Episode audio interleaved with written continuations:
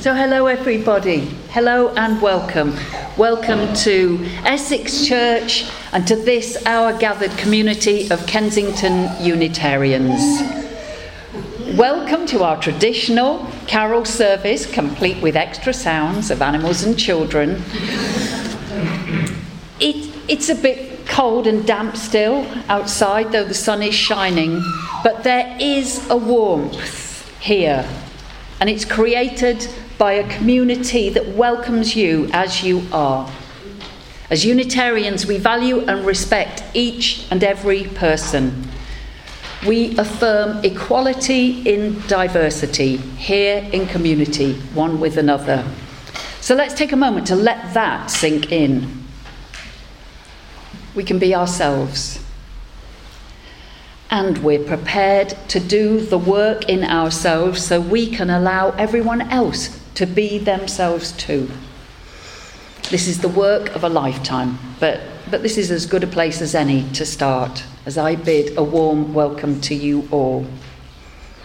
And our chalice is lit, this symbol of the worldwide progressive religious community of which we are part. And I've lit it as a, a beacon of hope and possibility and in recognition of our quest for the, for the light of truth within ourselves and in our wider world, and to remind us of the power of a light that shines in the darkness, that we might be such a light for one another and for our wider world.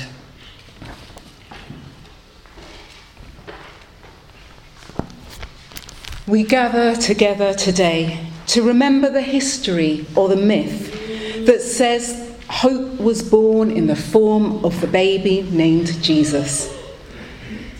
What is so compelling about the story of Jesus' birth, his life, his love?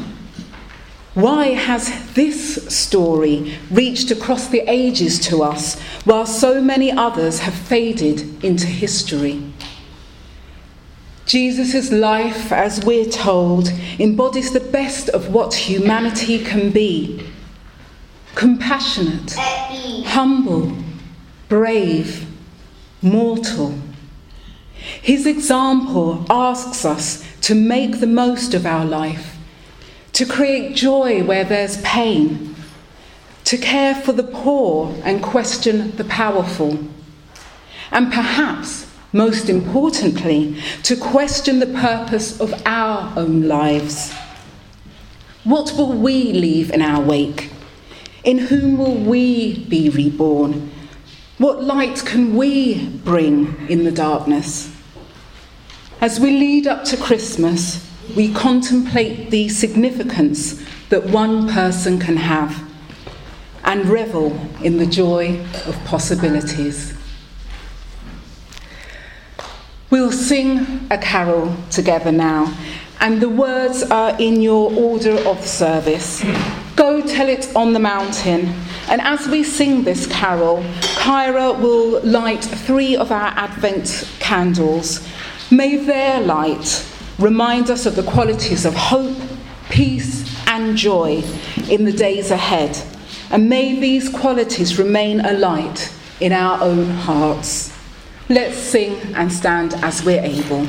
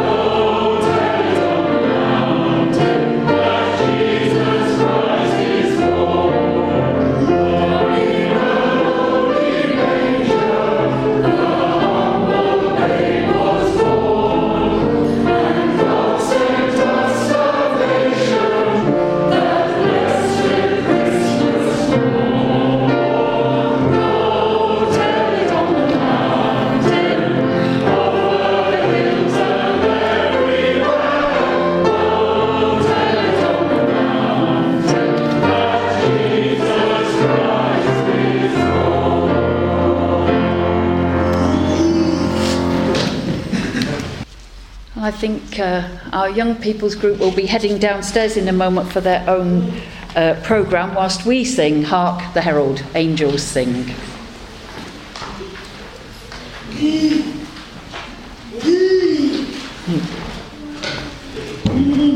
Hello, lovely.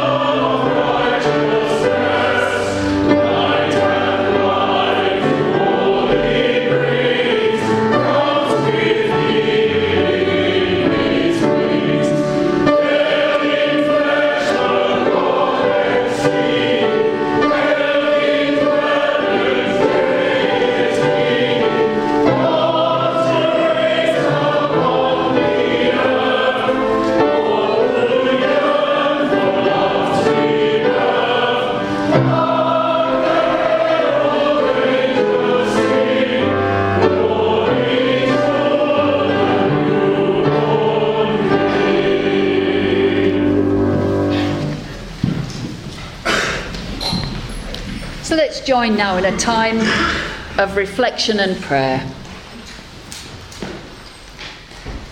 As we, as we move into this festive season, I, I pray that each of us may find our way through the noise and the turmoil of the days ahead to the true meaning of Christmas for us.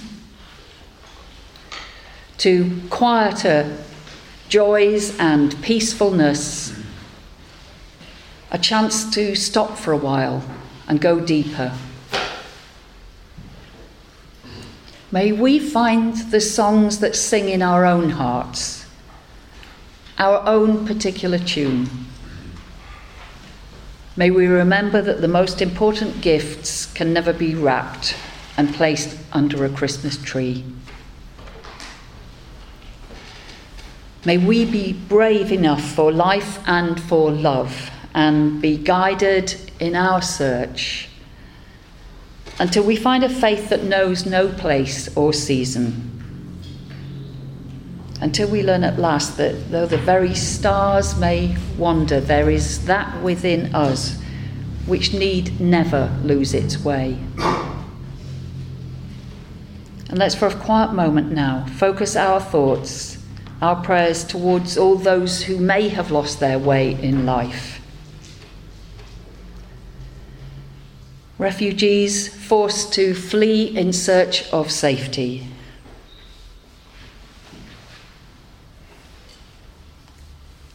Those who are unwell and perhaps afraid. People in prison with no idea how to turn their lives around.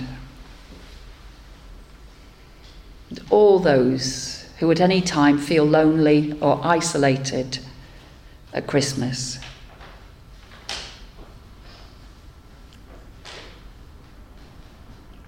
May each of us do whatever we can to make the next few weeks an easier time for someone else. And may we know to reach out a hand for another when we find ourselves in need. And may we and all beings find some peace this day. Amen. Amen.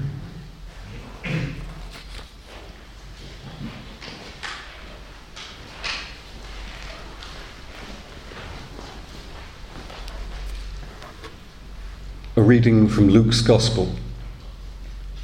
And it came to pass in those days that there went out a decree from Caesar Augustus that all the world should be taxed. And all went to be taxed, every one unto his own city. And Joseph also went up from Galilee out of the city of Nazareth into Judea, unto the city of David, which is called Bethlehem, because he was of the house and lineage of David, to be taxed with Mary, his espoused wife, being great with child. And so it was that, while they were there, the days were accomplished that she should be delivered. And she brought forth her firstborn son, and wrapped him in swaddling clothes, and laid him in a manger, because there was no room for them in the inn.